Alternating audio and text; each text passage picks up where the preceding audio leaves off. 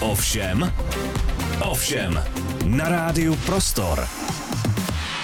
Dobrý den, ze studia Rádia Prostor už vás zdraví Markéta Rachmanová. Pátek je pro většinu z nás takovým oddychovým a v mnoha případech možná cestovacím dnem, protože se přesouváme různě na víkendy, na chalupy, na výlety, za přáteli.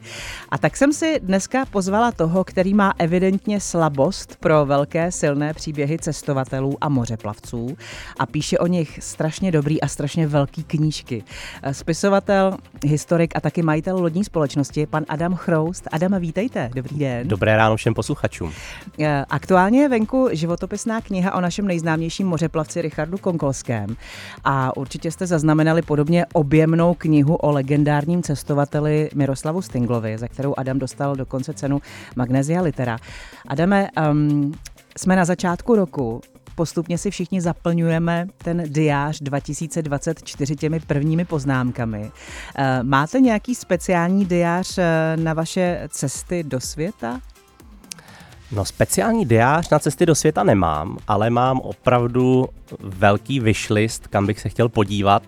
A mám taky seznam úkolů od mé manželky eh, na leden 2024, takže se určitě mám čemu věnovat. A chtěl bych obět celý svět, protože tím, že jsem měl možnost opravdu mimořádnou příležitost trávit několik let dohromady už života eh, s velkými cestovatelskými osobnostmi, mm. tak eh, ono vás to ovlivní takovým způsobem, že chcete poznávat, chcete cestovat, chcete sledovat, pozorovat, takže se moc těším, až s rodinou někam vyrazíme. A co máte teďka nejblíž v hledáčku?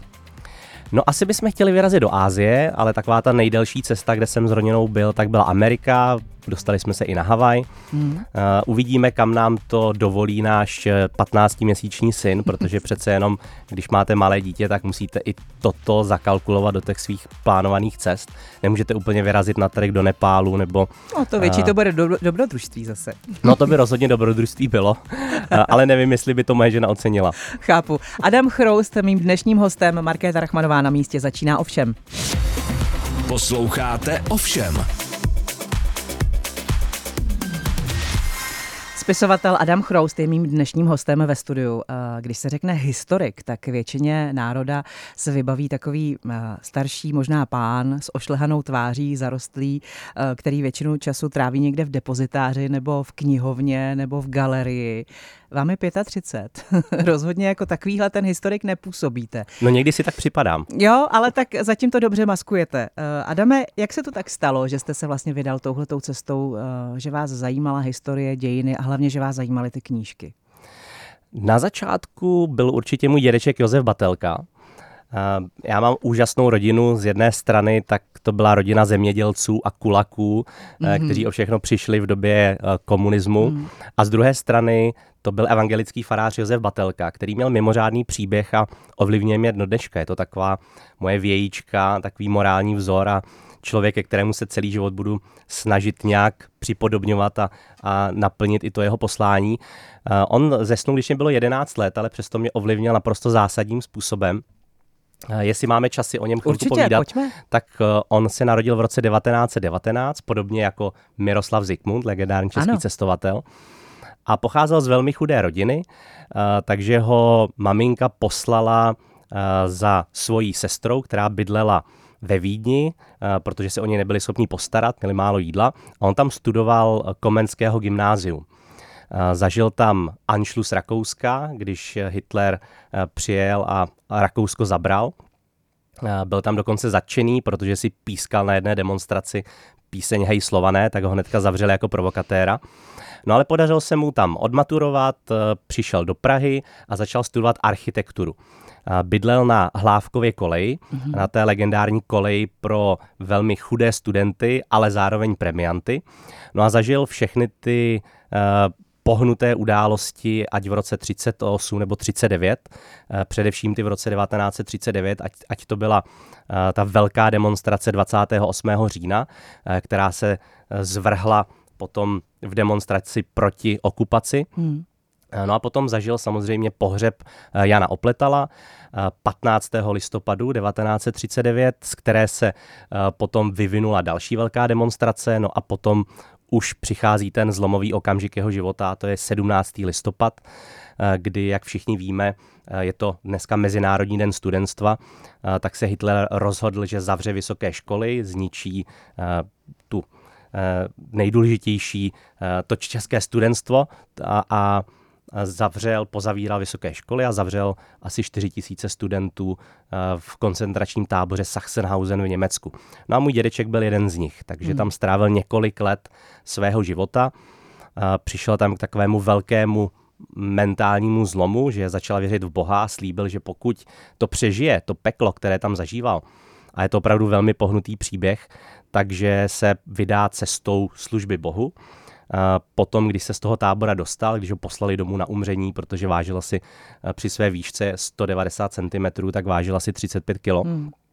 Tak eh, to přežil, začal studovat tajně bohosloví, no a po druhé světové válce tak se z něj stal evangelický farář. No a všichni víme, co přišlo v roce 1948 to 40-leté peklo komunismu, které tady nastalo, tak on do toho vstupoval jako čerstvý farář a dalších 40 let tak byl evangelickým farářem. Začínal v Opatovicích u Číhoště, což je pouhých asi 5 kilometrů nebo od, právě od Číhoště, kde byl ten známý příběh číhošského far, zázraku, kde byl katolický farář Josef Toufar, což byl mhm. jeho osobní přítel takže všichni známe to, to, co se mu stalo, kdy byl odvlečen komunisty, umlácen, v podstatě byl rozmácený na kaši. A to byl dědův osobní kamarád, s kterým hmm. se každý týden výdal, přátelil. No a můj dědeček tak byl ještě k tomu básník, napsal sbírku básní, mám doma krabici, kde jsou tisíce a tisíce básní, co napsal. Zároveň to byl překladatel žalmů z hebrejských originálů, takže v evangelickém zpěvníku tak je do dneška asi 45 žalmů, které přebásnil a zpívají se každou neděli eh, při bohoslužbách. Takže to je jeden z těch velkých příběhů, který mě ovlivnil. No a když máte takovéhodle dědečka, takovou osobnost v rodině a eh, on vám v dětství vás učí psát, vypráví vám o životě, chodí s váma na procházky, máte čas s ním být a vůbec mu jenom naslouchat nebo být u něj, tak vás to ovlivní a když potom eh, dospějete, je vám 15, 18 a zjistíte, eh, kdo vedle koho jste vlastně vyrůstali, hmm. tak, to, tak vás to ovlivní a možná i proto jsem začal studovat historii, asi i proto, že zase z té druhé strany rodiny, tak jsme byli statkáři, zemědělci, kulaci, takže asi tu historii mám nějak od pradávna v rodině a to čtení knih, cestování, skautování, eh, tak mě ovlivnilo až tak, že jsem studoval historii a z toho potom vede už ta eh, krátká cesta ke knihám. to je námět na knihu, už teď sám o sobě o vaší rodině teda. O tom jste uvažoval? Určitě jeden z těch velkých plánů tak je napsat uh, možná román, možná nějaký biografický příběh o hmm. Josefu Batelkovi. Je to jeden z těch mých plánů, který mám. Ještě nevím přesně, kdy se mi to podaří, protože je to takové to velké story, ke kterému ještě možná budu muset trošku dozrát. To studium samotné historie uh... Zklamalo vás třeba v něčem? Měl jste velké představy a nakonec se třeba nedostavili? Já jsem historii miloval už od střední školy. Byl to asi jediný předmět, kde jsem vynikal a v kterém jsem nějak neplaval, takže jsem ho šel studovat s takovou tou naivní láskou. možná jsem si trošku představoval, že budu jednou jako Indiana Jones a budu ten historik, který dělá něco zajímavého. ono je to asi jako s každou vysokou školou. Musíte si v tom najít to, co vás baví a přijít tam s nějakou vizí, co z té školy chcete získat. Hmm. Protože když tam jenom jdete od odpracujete si to, co máte, složíte zkoušky a potom výjdete ven, tak vás to nasměruje na to, abyste byli učitelé na střední škole nebo pracovali v nějakém muzeu. Ale jak jsem později během studia zjistil, tak to nebyla ta cesta, kterou bych se rád vydal.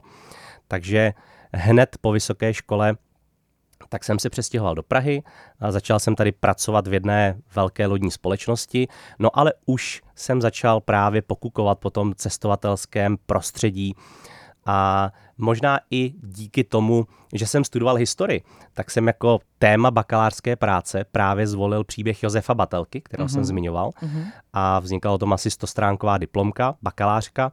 No a jako téma své magisterské diplomové práce, tak jsem zase zvolil příběh doktora Miloslava Stingla. Takže už tehdy jsem inklinoval právě k těm velkým příběhům, které nikdy nebyly vyprávěné, které mě nějakým způsobem fascinovaly a chtěl jsem do nich proniknout, chtěl jsem je poznat a asi tam byl kousek té zvídavosti, že jsem se do toho pustil a pak jsem se začal věnovat hmm. i knihám. Eh, měl jste podle mě velkou výhodu v tom, eh, že jste si dal eh, ty věci do souvislostí díky tomu historickému zázemí, které jste měl z fakulty. V tom máte určitě pravdu, v tom je historie perfektní, že na zkoušky musíte přečíst velké množství knih. Já jsem ještě studoval dva roky český jazyk a literaturu, mm-hmm. takže tam opravdu máte zkoušky, kdy na, na, během jednoho semestru musíte přečíst třeba 100 knih hmm. a máte zkoušku z dějin literatur, česká literatura první poloviny eh, 19. století a máte 100 knih, které musíte přečíst. A další semestr druhá polovina 19. století a dalších 100 knih. Hmm. Hmm. Takže to je opravdu uh, takový tlak, který je tam na vás vyvíjen. Já jsem to potom po dvou letech vzdal, protože jsem chtěl dělat něco jiného, než jenom číst knihy ale to mě určitě ovlivnilo naprosto zásadně a od té doby tak mám pocit, že jsem přečetl snad všechny zásadní knížky pod tlakem, ne teda dobrovolně, ale musel jsem. uh, Miroslav Stingl, to je tedy velké téma, ke kterému jste se dostali, jak jste naznačil na vysoké škole. Um, jak ta cesta šla uh, tím vaším životem uh, dopředu tak, že se vám zkrátka povedlo se s ním osobně setkat? Poprvé jsme se potkali právě v Brně, když jsem tam studoval vysokou školu na Špilberku, kde měl jednu velkou cestovatelskou přednášku. No já jsem se na ní šel podívat a zrovna v tu dobu tak jsem hledal téma pro svoji diplomovou práci a chtěl jsem najít nějakou zajímavou osobnost, hmm. o které toho ale ještě bylo málo napsáno. A když jsem našel, nebo když jsem byl na té besedě s doktorem Stinglem, tak jsem si o tom později hledal nějaké informace a zjistil jsem, že o něm nikdy nikdo nic nenapsal, mm-hmm. ale že o něm ani nikdo nikdy nic nenap, vlastně ani na, na Wikipedii o něm nic nebylo, ani v nějakých literárních slovnících. Byl to takový tajemný příběh, že on sice napsal uh, 43 knih, které vyšly v nákladu 17 milionů výtisků, což je neuvěřitelné. A v několika jazycích světa. 35 jazycích. Mm. A je to možná jeden z nejúspěšnějších českých spisovatelů zahraničí. Málo jich vydalo 17 milionů knih. Tak uh, to byla taková ta zvídavost, kdy jsem ho oslovil a požádal jsem ho, jestli by mi věnoval pár desítek hodin na nějaké rozhovory, abych o něm mohl napsat tu práci. On eh, s tím souhlasil, možná byl překvapený tou mojí drzostí, ale eh, pak jsem později zjistil, že on měl obrovsky dobré srdce a, a byl to takový dobrák, byl to i bývalý vysokoškolský profesor, takže se nade mnou smiloval, ten čas mi dal. No a když jsem se potom později přestěhoval do Prahy, tak uh, jsme chodili na obědy, potkávali jsme se a já jsem měl možnost s ním začát, začít trávit víc a víc času. Uh, on už tehdy byl v pokročilém věku, bylo mu už téměř 85 let, hmm. takže uh, neřídil nikdy auto, už špatně chodil, takže mě často poprosil, jestli bych nevzal auto, nepřijel za ním, neodvezl ho na nějaký rozhovor do rádia, do televize, na různé besedy, takže jsem měl možnost ho doprovázet na jeden nebo dva roky právě tady po různých akcích. No a tím, že jsme spolu strávili tolik času, tak uh, jsme se začali bavit i o tom, že možná by stálo za tu, tu magisterskou diplomku vzít a trošku ji rozpracovat do pořádné biografické knihy. Protože ty příběhy, které mi vyprávěl, by byly neuvěřitelné. A říkal jsem si, že by byla obrovská škoda, kdyby nebyly nikdy zaznamenané a kdyby jednoho, jednou až odejde, kdyby už byly ztracené v nenávratnu. Takže díky tomu tak uh, jsme spolu začali psát tu knihu. No a bylo to šílené, protože on nefungoval tak, že jste si sedli a několik hodin byste s ním mohli pracovat. Uh, s ním bylo potřeba pracovat velmi diplomaticky. A on vždycky dokázal dobře využít situace. Takže když jsem za ním přijel, že teda jdeme pracovat na té knize, tak eh, prvně jsme museli zajít eh, do obchodního centra nakoupit jídlo na další týden. Samozřejmě. Samozřejmě, pak jsme museli jet do, do banky, pak jsme jeli na poštu, pak jsme jeli do optiky koupit ubrousky na brýle, které kupoval po každé, ale nikdy nepoužíval. Eh, pak jsme jeli do obchodu s hotovým jídlem. Pak jsme jeli ještě na další poštu vyzvednout nějaké balíky. Takže takhle jsme strávili třeba dvě nebo tři hodiny vyřizování věcí. Pak jsme zajeli teprve do nějaké restaurace. On si objednal svou milovanou svíčkovou. A já jsem věděl, že teď mám půl hodiny času, kdy se mhm. můžeme věnovat otázkám a odpovědím. Takže takhle jsem to pitlíkoval několik let, než se mi ten příběh podařilo dát celý dohromady. No a mám pocit, že doktor Stingl opravdu snědl snad všechny svíčkový v Praze. Takže vy jste seděl a vy jste se ptal a pan doktor Stingl odpovídal? Přesně tak. Měl jsem zapnutý diktafon, já jsem si udělal takovou osu toho jeho života a ty bílá místa jsem se snažil maximálně Mhm. zaplnit. Musel jsem přečíst všechny jeho knihy, ale tam byla trošku potíž, že on nebyl spisovatel třeba toho typu Hanzelky a Zikmunda, mm-hmm. že by psal cestopisy a do nich propisoval ty své osobní zážitky. On tím, že byl etnograf, etnolog, ještě k tomu byl vystudovaný uh, mezinárodní právník na, Karlo, na Karlově univerzitě, tak on psal o těch kmenech a místech, které navštívil, ale ty svoje zážitky do těch knih už nepropisoval. Mm-hmm. Takže z těch jeho 43 knih, možná jenom pět z nich, tak, tak opravdu jdou nazvat jako ty cestopisy v tom pravém slova smyslu. Je to taková ta velká trilogie po Tichomoří, jedna kniha o Mexiku, ale jinak opravdu psal o indiánech, o těch kmenech, o papuáncích, ale ne o svých zážitcích. Mm. Takže o to to bylo zajímavější, propojovat ty příběhy, o kterých psal, s tím pozadím, jak se tam dostal, jak se tam mohl vůbec dostat v době, kdy byly uzavřené hranice. Přesně tak. Mm. Když jsem se koukal do archivu, samozřejmě archiv bezpečnostních složek a tak dál, tak jsem zjistil, že nebyl ani ve straně, ani mm. to nebyl nějaký tajný agent státní bezpečnosti. Tak jak je možné, že se tam mohl dostat? No, no jak a, je to možné teda? No, no je to obrovský story. On už během druhé světové války, kdy tady lidi propadali panice a beznaději, tak on si cestoval, cest, plánoval si cesty po celém světě, maloval si mapy, kam jednoho dne vycestuje. A když uh, po roce 48 už nebyla, tak, nebyla svoboda cestovat, tak on se jednak vydal tou cestou studia mezinárodního práva, což už tak trošičku to, to zahraničí hmm. v tom cítíme. No a potom začal studovat etnologii a etnografii. A podařilo se mu díky své uh, erudici a on už tehdy uměl asi pět světových jazyků. Jenom mimochodem on ovládal 17 světových jazyků, hmm. z toho 10 na uh, úrovni rodilého mluvčího. Tak uh, získal místo na Československé akademii věd uh, v ústavu amerikanistiky.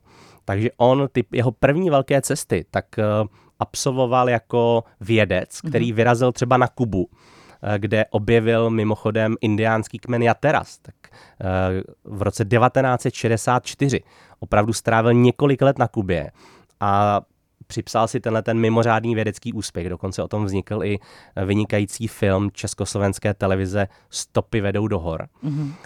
No a tím že, stud, tím, že cestoval v rámci svého zaměstnání, byl opravdu vědec, nikdy v, zaměst, v, zahra, v zahraničí neudělal žádný průšvih, on to nebyl, nebyl to opravdu žádný dizident, on si chtěl cestovat, měl svůj svět a nedíval se na věci okolo.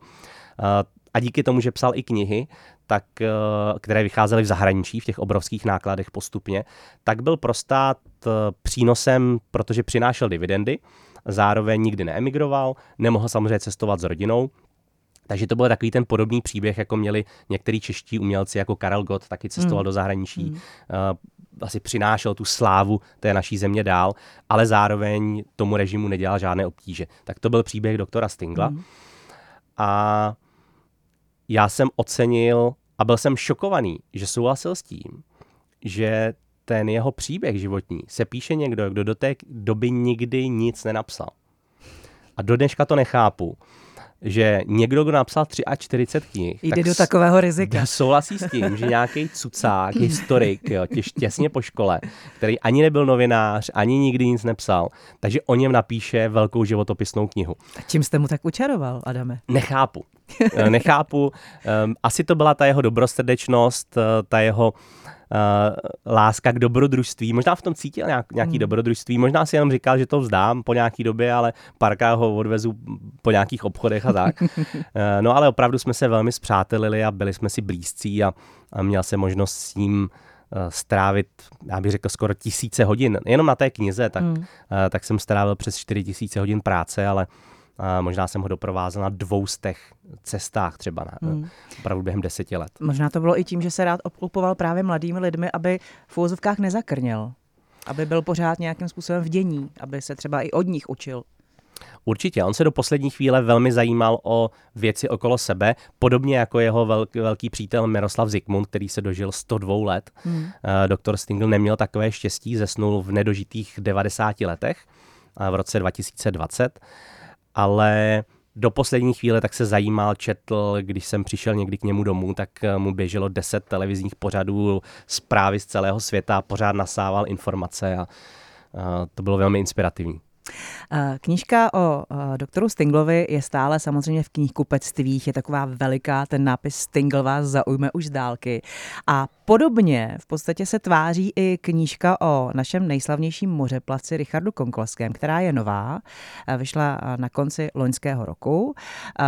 Tak o ní za chvíli s Adamem Chroustem, spisovatelem a mým dnešním hostem tady ve studiu Rádia Prostor. Ovšem, ovšem, na rádiu Prostor. Posloucháte Rádio Prostor, mým dnešním hostem je historik a spisovatel Adam Chroust. Eh, jak už jsme slyšeli, tak vybrat si na začátek životopis eh, doktora Stingla, to chtělo hodně odvahy. Eh, pan doktor mm, zase na oplátku šel do velkého rizika, nicméně výsledkem je nádherná knížka. No a když v tom budeme pokračovat, tak kdy vznikl nápad na to, že se píšete životní příběh našeho nejslavnějšího mořeplavce Richarda Konkolského? Nápad vznikl, pokud si dobře pamatuju, v roce 2017. Takový ten úplně prvotní impuls, kdy jsem doktora Stingla doprovázel na jedné cestě do Ostravy, kde na Colors of Ostrava mm-hmm. měl obrovskou besedu asi pro tisíc lidí v Gong Stage a jeli jsme za jeho kamarádem a známým Richardem Konkolským do Dolní Lutyně. Richarda jsem tím pádem poznal jako ten asistent doktora Stingla, byl jsem u jejich setkání a jejich povídání. Takže o to to možná bylo snažší, protože vy jste tam přijeli jako přítel jeho přítel. Přesně tak, přesně tak. Hmm. No a když jsme jeli naspátek do Prahy vlakem, doktor Stingl miloval cestování vlakem, především tedy jídelním vozem. Na tom si potrpěl a, a všechny cesty do, jsme absolvovali většinou vlakem tak jsme se celou cestu na zpátek z Ostravy, co jsou asi 4 hodiny, tak jsme se bavili právě o Richardovi Konkolském. Mm-hmm. Tehdy už byla kniha o doktoru Stinglovi hotová, no a já jsem pomalinku přemýšlel, jestli tam nebude nějaká další zajímavá, fascinující osobnost s mimořádným příběhem, kterému bych se mohl věnovat. Eh, nedostal jsem se k té knize hned, protože v tu dobu, eh, v roce 2018, tak jsme začali s mým kamarádem, režisérem Stevem Lichtágem, pracovat na velkém dokumentárním filmu o doktoru Stinglovi. Mm-hmm.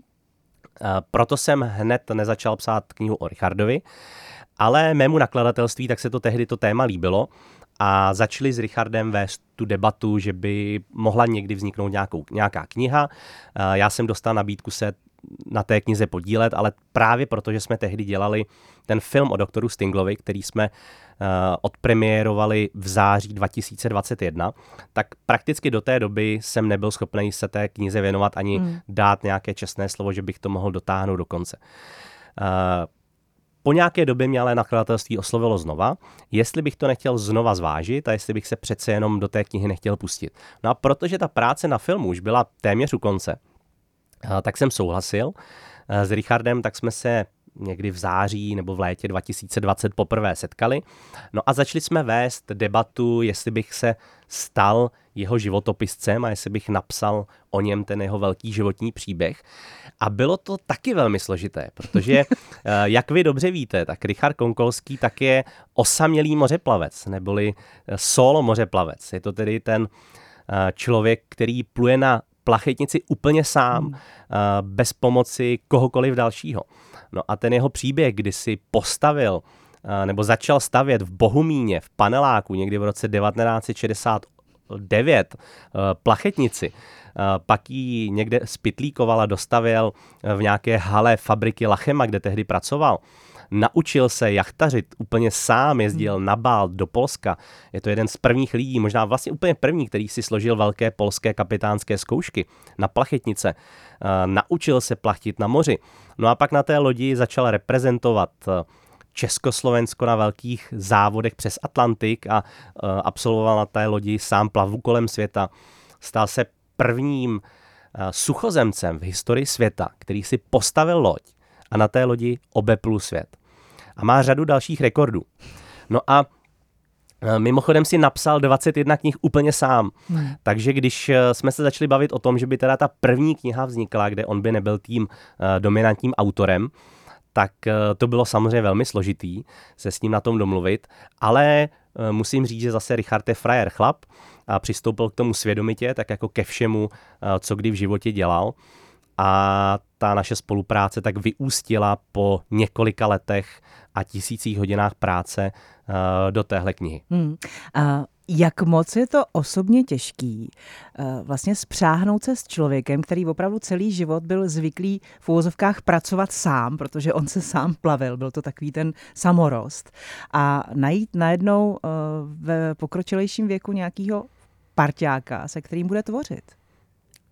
Eh, pro něj to asi je těžký. Myslím si, že on už má nějaký svůj styl práce a poté, co v roce 1900 82 emigrovali s manželkou a synem do Ameriky, tak byl živnostníkem a hmm. taky si víceméně všechno vždycky v životě dělal sám. Vždycky, co potřeboval, se naučil. Je to člověk asi 20 profesí, takže je vám schopný natočit a sestříhat celovečerní film a zároveň vám klidně postaví dům. A, a, postav... a složí u toho písničku. Složí u toho písničku, postaví loď a, a během té doby ještě udělá tisíc besed. Takže to bylo složitý. Eh, myslím si ale, že jsme našli společnou řeč. Z mé strany bylo potřeba opravdu upozadit své ego hmm. a naslouchat a respektovat eh, ten jeho životní příběh a ten jeho přístup k práci. Ale mě to bavilo, já jsem to bral jako obrovskou výzvu a možná proto jsem do toho šel, že to byla výzva už od samého začátku, kromě toho, že bydlí na druhé straně republiky, tak jsem věděl, že je své rázný, eh, že možná u některých věcí budeme narážet na střed nějakých názorů a hmm. pocitů a postojů. A to mě právě bavilo a přišlo mi to na tomto dobrodružné a atraktivní, hmm. že to není jenom o tom, abych napsal knihu, ale i abych se vůbec dopracoval k tomu závěru a že ta cesta uh, bude dobrodružná. No, když přece o někom píšete knihu životopisnou, tak on si vás musí chtě nechtě pustit do toho života a musíte nějakým způsobem na sebe od nějaké chvíle začít slyšet. Bez toho to asi nejde. To máte samozřejmě pravdu. Na druhou stranu, jedna věc je, když píšete jako velká osobnost autobiografii a můžete si tam napsat, co chcete o sobě. A druhá věc je, když vám nějaký tehdy 32-letý floutek uh, se vás ptá na velmi osobní věci a vyspovídává vás hmm. a chce vědět ty příběhy za oponou. A i tak samozřejmě to trvalo nějakou dobu, než jsme se dostali k těm nejdůležitějším a nej, nejhlubším příběhům, které ho definovali. Takže to byla nějaká letitá cesta, ale Richard je otevřený. My jsme si hnedka na začátku řekli, že kdyby náhodou uh, nějakou věc v té knize nechtěl mít, takže si o tom budeme mm-hmm. chlapsky, gentlemansky debatovat a že se vždycky na tom domluvíme. Uh, mám dojem, že se téměř nestalo, že by vyloženě nechtěl do té knihy mm. něco dát, takže jsem měl opravdu velkou svobodu uh, tvořit. Dal mi k dispozici celý svůj archiv, který byl uh, ne tak velký jako archiv doktora Stingla, ale ale byl úžasný, má asi 90 tisíc fotografií, má 4 tisíce článků, které o něm vyšly nebo které napsal. Napsal 21 knih, které mi dal k dispozici, abych z nich čerpal. Uh, má... Vy jste byl zvyklý číst z. Ano, takže, takže jsem musel, zase jsem musel nastudovat další knížky. No a proto ta kniha, kterou jsme dokončili a kterou jsme pokřtili spolu s kmotry, jednak s Stevem Lichtágem, o kterém mm-hmm. jsem mluvil, ale i s Mirkem Donutilem, a Olgou Menslovou na začátku prosince, tak e, je to, má myslím takovou speciální koncepci, protože to není jenom jeho životní příběh, který je vyprávěný v první osobě, mm-hmm. což je mhm. taková první možná překvapivá věc. E, ta kniha vznikala opravdu e, z velké části z našich rozhovorů, kdy jsem za Richardem jezdil a trávili jsme čas popíjením vínečka u něj u krbu v krásné cestovatelské pracovně u něj doma a bavili jsme se o životě a ty rozhovory byly tak zajímavé, že jsem je chtěl přenést i čtenářům. Chtěl jsem, aby každý do tu knihu bude číst, tak aby se cítili, jako by s tím Richardem pocit, že tam sedí. Ano. u toho vínečka mm. seděl místo mě, abych mm. tam nevstupoval tolik jako ten autor. Mm. Takže ta ich forma byla velmi odvážná v tom smyslu, že jsem věděl, že Richard bude mít na spoustu věcí trošku jiný názor a, a že to inklinuje k tomu, že to je přece jenom ten, ten jeho t- prostor. Hmm. A tím, že to nebyla autobiografie, ale byl to opravdu příběh napsaný Adamem Chroustem, tak jsem v tom musel být opatrný a našlapoval jsem po tenkém ledě, ale stálo mi to za to uh, jít do toho rizika. No a pak je to i v nějaké té pozdější části, tak je to, uh, dá se říct, i výbor z díla, protože jsem čerpal z jeho knih a chtěl jsem, aby čtenáři opravdu měli možnost prožít s ním ty hlavní dobrodružství, které v životě absolvoval. Ať to byla ta první plavba kolem světa na té malé Nike, které je mimochodem v Národním technickém muzeu.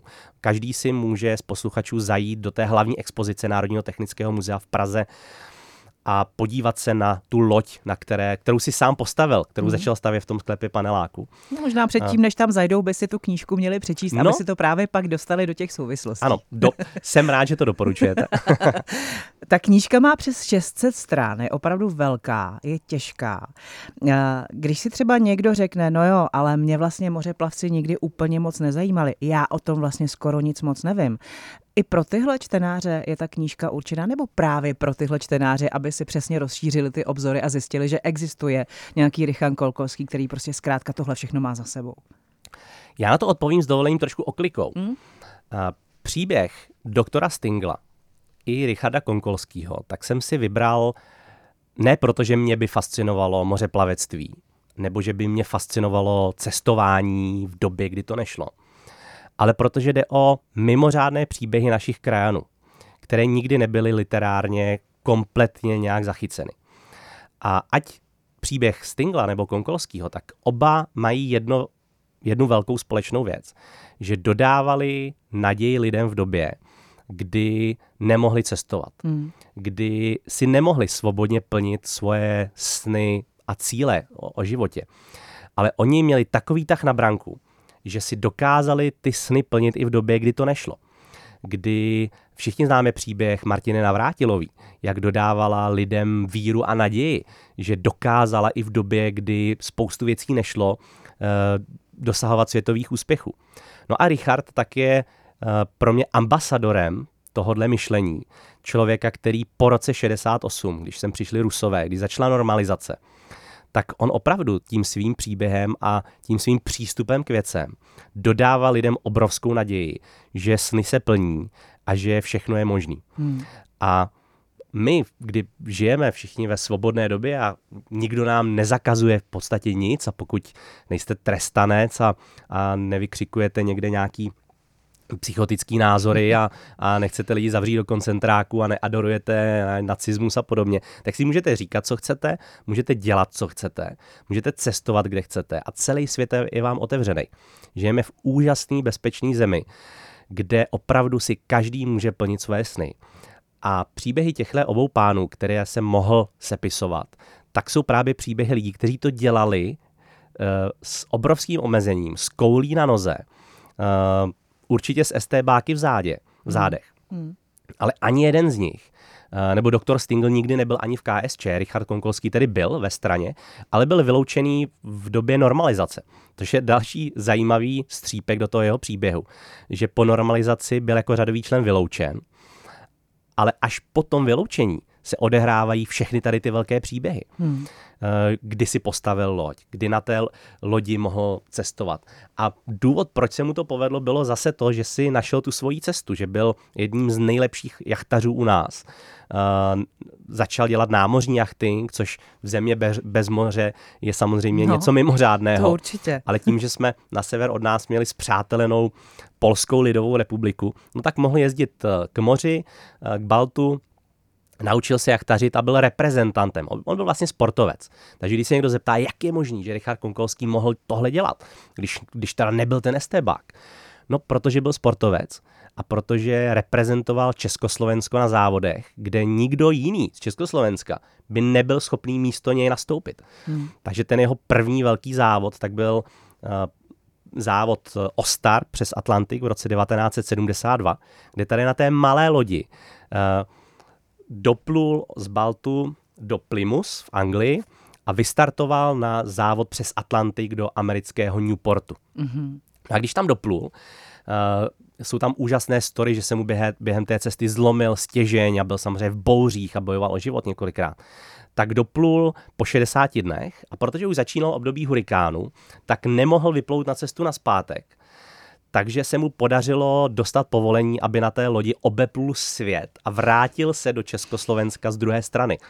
Takže on tím pádem zůstal v Americe, tam si vydělával peníze pracoval tam dva měsíce jako řezník v New Yorku u českého emigranta, což byl další úžasné story, že to byl jeho vlastně soused, kterého Bohumíně s ním žil přes ulici a najednou zjistil, že má v Newportu obrovské řeznictví, takže u něj dva měsíce pracoval, vydělal si peníze, no a potom vyplul na tříletou cestu na zpátek, kdy během té cesty tak musel samozřejmě kotvil v přístavech, vydělával si peníze, postavil během té cesty na jenom tichomorském ostrově dům náčelníkovi jednoho kmene. V Austrálii si vydělával peníze tím, že stavěl domy. Takže opravdu pracoval, dřel a po třech letech tak dokončil tu první cestu kolem světa, kterou kdy suchozemec absolvoval. Hmm. Takže to poselství té knížky by mohlo být i něco ve smyslu, eh, i když už to všechno vypadá bledě a beznadějně, tak nakonec to prostě dopadne tak, jak má a dopadne to dobře. Přesně tak. Eh, nevzdávejte se, to je to hmm. poselství. Proto je to možná i s podtitulem Být první, mm-hmm. kdy Richard chtěl být první, chtěl překonávat limity. Proto ta kniha zdaleka není pro mořeplavce. Je to prostě pro lidi, kteří chtějí poznat opravdové příběhy.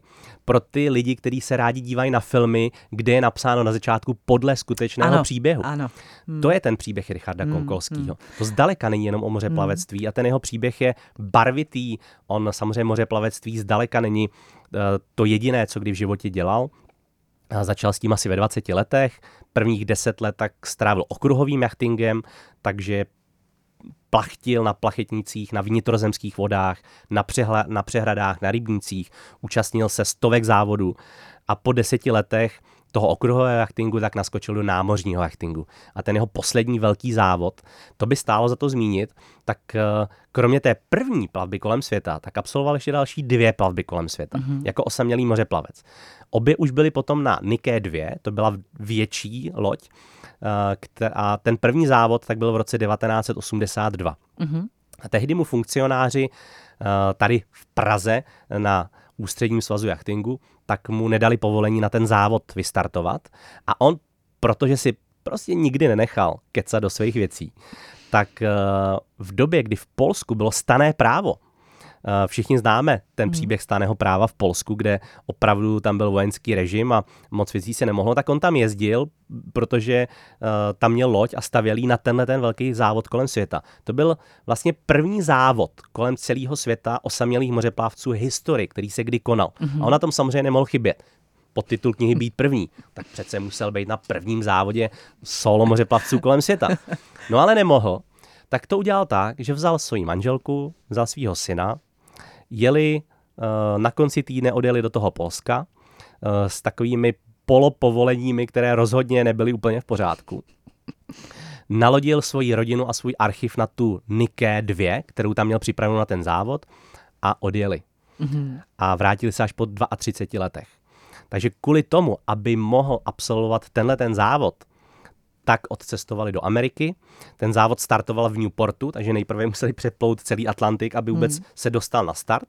Do Ameriky připluli 10 dní před startem tohohle závodu. A ten závod trval 10 měsíců. Takže tam musel nechat manželku, syna a na 10 měsíců odjel, odplul. Takže na tom jde vidět, jak uh, obrovský srdcař to byl. A vyplul tam prostě proto, protože reprezentoval československou vlajku. Hmm. A absolvoval další závod v roce 1986, to byl zase druhý závod kolem světa, zase na 10 měsíců. V tom prvním tak se umístil mimochodem na třetím místě ve své kategorii, takže taky mimořádný úspěch. No a potom už se logicky v té Americe začal věnovat dalším aktivitám. Měl velké a úspěšné střihačské studio. Byl první ve státě Rhode Island, který dělal DVDčka, CDčka, který měl vypalovačky, nejmodernější techniku. Takže opravdu se stal filmařem, natáčel videa, hmm. stříhal je, dodával je svým klientům. No a mezi jeho klienty tak eh, patřili třeba NASA nebo, mm-hmm. nebo různé velké americké společnosti, asi je nemá cenu všechny jmenovat, mm, ale, mm. ale měl stovky a možná tisíce klientů během těch uh, dalších 22 let, které v Americe strávil. Mm. Uh, jaký to bylo ten okamžik, kdy ta knížka uh, o Richardu Konkolském poprvé uh, vyšla z té tiskárny a vy jste s ní šel za tím hlavním aktérem? Co na to říkal? No byl to velký stres, protože jak říkám, tak uh, Richard má jednu vlastnost a to, že má samozřejmě jak bavili jsme se o tom, je to osamělý mořeplavec a já jsem věděl, že ta kniha nebude stoprocentně podle jeho představ. Pořád je to nějaká interpretace Adama Chrousta, jeho života. Mm. Není to autobiografie. Je to prostě jeho životní příběh, kde jsem se snažil zachytit ty největší story z jeho života, opravdu od narození až do současnosti. Mm. A Debatovali jsme o tom dlouho, myslím, že jsme se zhodli na tom, že to je to nejlepší možné, co jsme mohli uh, dotáhnout, ale je pravda, že ten jeho příběh je tak bohatý, že by vyšel možná na pět knih, na několik dílů. Uh, a je třeba zmínit, že Richard teďka pracuje na desetidílné sérii knih, deseti knihách nebo jedenácti knihách, které zaznamenávají jenom tu jeho tříletou plavbu kolem světa. Mm-hmm. Takže když má vzniknout jedna kniha o celém jeho životě, tak je to vždycky obrovský přetlak, co do té knihy dostat, co se tam nevlezlo, tohle se tam vlezlo. A tohle tam možná být nemuselo a mohlo se tam dát něco jiného. Jo, jo, jo. Takže to, je, to bude nekonečná debata, kterou spolu určitě v přátelském duchu povedeme po zbytek života. Ale věřím, že je ten pravý čas uh, Richardovi bylo letos 80 let, hmm. takže ta kniha vyšla k jeho jubileu. Ano. E, nikdo nevíme, kolik nám je vyměřeno času na tomhle světě a jsem rád, že si tu knihu Richard může ještě užít spolu se svými fanoušky eh, a dalšími lidmi, které, eh, který by ten příběh rádi poznali, ještě v plné síle, protože on opravdu je osmdesátník, který každého třicátníka strčí do kapsy svou energii. Mm, Já mm. si pamatuju, když jsme u něj trávili dny právě prací a vyprávěním toho jeho příběhu, tak já jsem byl už úplně vyšťavený, už jsem, už jsem odpadal, ale on byl schopný ještě pomalu vzít rejč a zrejt celou zahradu a, a ještě si zabinout asi maraton, nebo já nevím. A, jo, byl mě opravdu schopný utahat. Jo. Když jsme vstávali, šli jsme spát ve tři hodiny, uh, on už v šest hodin v kuchyni na pánvice dělal vajíčka a už jsem věděl, že už zase začíná další šichta. Tak on byl v pohodě, ale já rozhodně ne. Takže to je asi ta, ta nejlepší odpověď, kterou vám na to můžu dát. Eh, teď budu možná trošku fantazírovat, ale kdyby Richard Konkolský mohl uh, ten svět brázdit v tandemu. Eh, uměl byste si představit, že vy byste byl tedy jeho parťák? Neumím. Určitě ne. On absolvoval jednu, jeden závod eh, do Austrálie mm-hmm. s posádkou. Byl to první velký takový posádkový závod, eh, který absolvoval, vlastně jediný, který byl z Anglie do Austrálie i o tom píšeme v téhle knize a je to poprvé, kdy vůbec to story je popsáno. Ale myslím, že Richard je osamělý mořeplavec z nějakého důvodu. A nejsem si jistý, jestli bych do toho cílového přístavu doplul s ním a možná nevím, jestli by do té vody mě smetla nějaká vlna nebo Richardova silná paže. To nedokážu říct. Chápu. Ale moc rád bych s ním samozřejmě absolvoval nějakou plavbu po oceánu eh, nebo po moři. On do dneška pluje a jezdí s kamarády do Chorvatska plachtit, a, mm. ale už eh, nepluje sám, přece jenom ten věk ho nějakým způsobem dohnal a už to asi mm. není úplně v té poloze, že by mohl skočit na loď a sám s plachtami přeplout Atlantik ale velmi mě to láká, moc rád bych s ním vyplul, nebo s nějakým jiným mořeplavcem, jachtařem na nějakou plavbu, abych to trošičku zažil, ten pocit, protože Eh, tak jako ta kniha není jenom pro jachtaře a pro mořeplavce, tak ani já eh, jsem nemusel mít to vzdělání mořeplavecký nebo jachtařský, abych o Richardovi mohl psát, protože je to příběh především uh, mimořádného člověka, který dokázal v životě jít vždycky za svým. A to je nesmírně inspirativní. Hmm. A věřím, že takový příběhy, které už jsou takový trošku polozapomenutý, tak má smysl si připomínat a postarat se o to, aby nikdy nebyly zapomenutý.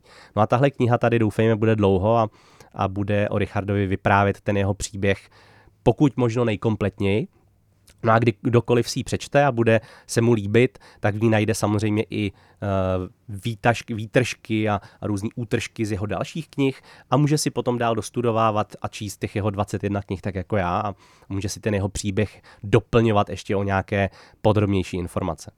Uh, tak když půjdete v těchto dnech do knihkupectví, tak eh, určitě na předních poličkách uvidíte právě tu obrovskou knížku s nápisem Richard Konkolsky Být první. Je právě od Adama Chrousta. Pokud vám ji nepřinesl letos Ježíšek, tak si udělejte určitě radost sami, protože ta kniha rozhodně stojí za to. A jak už jsme několikrát zmínili, eh, není to ani tak kniha pro mořeplavce, ale je to spíš motivační kniha do života pro nás, pro všechny, kteří zkrátka ty příběhy máme rádi a nacházíme v nich to, co je vlastně na tom světě hezký a to je ta naděje. Jednoznačně, jednoznačně a každý si v té knize najde to svoje. Pro někoho to může být motivační kniha, aby se nikdy nevzdala, šel si za svými sny. Pro někoho to bude návod, jak procestovat svět, protože hmm. v té knize tak je i popis a vzadu v přílohách tak je i seznam všech velkých plaveb, který Richardy absolvoval přístav po přístavu, můžete obeplout svět tak jako Richard a podíváte se na svět očima člověka, který ho procestovával v době, kdy ještě v tom třeba v tom Tichomoří bylo možné uh, poznat nějaké střípky té už zapomenuté a dávné, hmm. třeba i té koloniální doby hmm. a, uh, a to už dneska není možné. Říká Adam Chroust, který je mým dnešním hostem ve studiu Rádia Prostor. A abychom dokázali, že Adam nesedí jenom u toho počítače a nepíše, ale že i on sám má eh, kousek k vodě, tak o tom za chvíli. Ovšem, ovšem, na rádiu Prostor. Posloucháte ovšem dnes se spisovatelem, historikem um, Adamem Chroustem. Povídali jsme si o jeho velkých knihách o doktoru Stinglovi a teď aktuálně také o té novince o Richard Konkolsky být první. My sice nemáme moře, eh, nemáme prales, ale máme krásné hlavní město, ve kterém se eh, táhne nádherná řeka Vltava. A ta vás taky nějakým způsobem fascinovala, protože vy jste s kolegou eh, Štěpánem Rusňákem založili lodní společnost. Tak eh, čím ta se zabývá a kde se vlastně vzal ten nápad, když prostě zkrátka vím roky, že po Vltavě plujou parníky, plujou tady obrovský lodě uh, a vy jste přišli stejně s tím, že zkusíme to udělat jinak? Přesně tak. Eh, když jsem se přestěhoval do té Prahy, jak jsem zmiňoval, že jsem začal trávit čas s doktorem Stinglem, tak to byl, bylo září 2013. A já jsem další dva roky strávil v jedné z největších pražských lodních společností. Pracoval jsem tam jako projektový manažer mm-hmm. a skončil jsem tam někdy v roce 2015, eh, když jsem pomáhal udělat takovou velkou výstavu v Národním technickém muzeu ke 150. výročí založení téhleté velké společnosti. A potom jsem přemýšlel, co dál a kromě toho, že jsem psal knihu o doktoru Stinglovi, eh, tak jsme se právě s kolegou Rusňákem eh, zabývali tou myšlenkou, co by šlo udělat v Praze na Vltavě, co tady ještě nemáme a co tady chybí. A jak vy jste správně řekla, tak tady jsou velké lodní společnosti s velkými loděmi. Ale když jsme cestovali po Evropě, tak jsme viděli, že ve velkých městech evropských, jako je Londýn, může to být Paříž a další, a samozřejmě italská města, Benátky, hmm. tak je uh, speciální pětihvězdičková služba na, na, na řekách která tady podle nás, podle našeho názoru v Praze chyběla.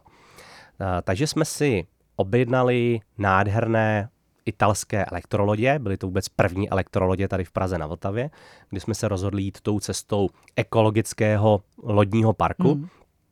protože nám to dává několik, eh, věřím, speciálních příležitostí, kdy jsme schopni plout v absolutním tichu. Můžeme si povídat s našimi váženými hosty eh, o krásách Prahy, můžeme jim pouštět eh, hudbu, která se hodí k těm jednotlivým místům a neruší nás u toho hluk motoru. Zároveň dneska ekologie je velké téma, když třeba proplouváte čertovkou v Praze, tím vod, krásným vodním kanálem, kde se točily chobotničky z druhého patra, eh, no tak byste nechtěla být ten nájemce, kterému pod okny jezdí hmm. od rána do večera motorové lodě. Takže jsme se vydali touhle cestou, eh, cestou té pětihvězdičkové služby a díky tomu, že eh, můj kolega tak eh, měl v lodní dopravě velké zkušenosti. No a já jsem zase byl pro každou legraci a, a byl jsem schopný si vyhnout rukávy a pracovat spolu, společně s ním.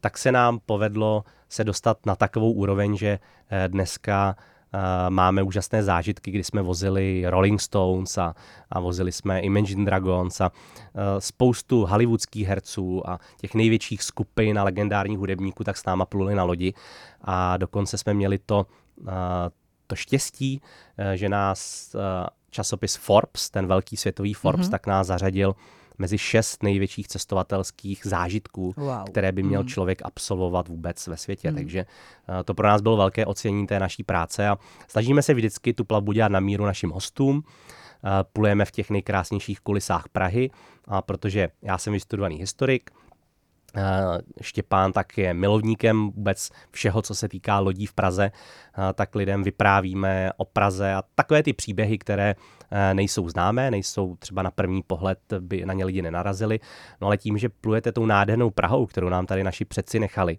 a máte před sebou nejen Karlův most, ale vidíte celou, celé to údolí té malé strany, Petřín, Strahovský klášter, celou Prahu a tam se opravdu rodily ty dějiny naší země chodili tam ty dějiny, tak je opravdu o čem vyprávět a když s náma někdo pluje po desáté, tak se vždycky máme o čem bavit a, mm. a můžeme vytáhnout něco nového z rukávu. Já si právě myslím, že jako velkou devízou a přidanou hodnotou těchto těch luxusních privátních plaveb po Vltavě je uh, to vyprávění těch příběhů, které si člověk jen tak nikde na internetu nebo v knížkách nepřečte. Navíc přesně, jak říkáte, ta kulisa té Vltavy a té Prahy jako takové. Ona totiž ta Praha z té Vltavy vypadá trošku úplně jinak. Přesně tak. Ve chvíli, kdy zaplujete do Karlových lázní a tam do toho malého prostoru a vlastně propujete zase dál a pak přesně jedete tou čertovkou, kde se zastaví, povídá se a ten turista má pocit, že mm, vlastně najednou dostává něco, co to okolí nemá a nikdy mít nebude, tak v tu chvíli ta Praha opravdu vypadá a působí úplně jinak. Jednoznačně máte pravdu a tím, že jste pořád v tom centru toho velkoměsta, ale zároveň jste na klidné řece, hmm. Tak se odpoutáte od toho ruchu na ulici. A je to opravdu jiný zážitek, když si můžete dotýkat pilířů Karlova mostu těsně u řeky, kam se normálně nemáte šanci dostat. Eh, když si tam můžete z bezprostřední blízkosti uh, dotýkat a pozorovat uh, kamenické značky těch dávných tesařů, který ty kvádry kamenný tesali když si můžete proplout tím jediným dochovaným obloukem Juditina mostu. Hmm. Málo lidí ví, že máme ještě oblouk Juditina mostu, eh, kdy před Karlovým mostem tady byl Juditin most a na něm stojí dneska klášter křížovníků s červenou hvězdou. No a pod ním je tunel, který se dá proplout na lodi dokola. Hmm. Eh, a to jsou momenty, kde opravdu se vám někdy tají dech a je to úžasný zážitek od 6-7 hodin ráno, stejně tak během dne, stejně tak večerní plavba se západem slunce, nebo když plujete setmělou Prahou, kde jsou rozsvícené ty památky. Hraje vám k tomu Bedřich Smetana. Uh, opravdu těch momentů, kdy jsme uh, třeba pomáhali chlapcům s jejich žádostí o ruku, Eh, tak to jsou opravdu příběhy, kdy se to dá nádherně vypiplat a, a kdy se nám i třeba stalo, že jsme, že jsme na staroměstský jez posadili harfistku a pluli jsme potom lodí a přímo jsme zastavili u staroměstského jezu a ona nám na harfu zahrála mm-hmm. uh, Vltavu od Bedřicha Smetany, hmm. tu nádhernou symfonickou báseň, tak to jsou opravdu momenty, kdy brečíte, když to vidíte po desátý a hmm. postý, uh, protože to je, po každý to má svý kouzlo a ta Praha je nádherná, opravdu dě, musíme děkovat našim předkům, že nám ji postavili hmm. a my se o ní musíme starat tak, aby nám vydržela pro další generace. Teď je ta Vltava trošku rozvodněná. Od kdy do kdy vlastně jezdíte? No my jezdíme celoročně, 12 měsíců v roce. A jezdíme 24 hodin denně, mm-hmm. takže mhm. když s náma chtít bude někdo absolvovat plavu ve 4 ráno, tak jsme privátní společnost eh, nebo privátní služba, kde vždycky vyjdeme vstříc našim hostům, takže opravdu můžeme plout kdykoliv. Ne, předpokládám, že ne v následujících 14 dnech, protože eh, zrovna předvčera, předvčerejšky tak eh, ve Vltavě protékalo asi 16krát víc vody než obvykle, mm. takže všechny lodě, které byly zaparkované, zakotvené v Praze od Štvanice až po Karlův most, tak museli odplout tady do Smíchovského přístavu, mm-hmm. takže se na ně můžete podívat z okna a uvidíme, kdy opadne ten povodňový stav. Takže teď zrovna v tuto chvíli plout nelze, nemůže plout nikdo na Vltavě, ale jinak plujeme 12 měsíců v roce, dokonce i v zimě, byť máme otevřenou lodičku, tak uh, stejně tak, jako se projdete v prosinci po Karlově mostě a nepřijde mm. vám to v ničem divné, no, tak si u nás na lodi můžeme dát svařák nebo kafe nebo teplý čaj. A s, dobře, na všechno. A, a s dekou a s houní a, a, a s dobrým nápojem a dobrou náladou, tak se ta plavba dá absolvovat opravdu kdykoliv. Určitě doporučuji, protože pro takovéto rozčísnutí všedních dní je tohle geniální. Adam Chrous byl mým dnešním hostem. Adame, já vám přeju uh, spoustu nádherných zážitků, které určitě budete umět skvěle přetavit, ať už v knižní podobu nebo v nějaké příjemné vyprávění, protože to vyprávění je vám opravdu velmi přirozené a vrozené a já vám za to děkuji, že jste byl mým hostem. A ať se vám daří. Moc děkuji za pozvání a přeji všem posluchačům, aby se jim v roce 2024 plnily jejich sny. Děkuji, Markéta Rachmanová se loučí, jenom připomínám, že celý rozhovor eh, můžete poslechnout dnes po 18. hodině v repríze a jako vždy taky na www.radioprostor.cz a na všech podcastových platformách. Hezký den.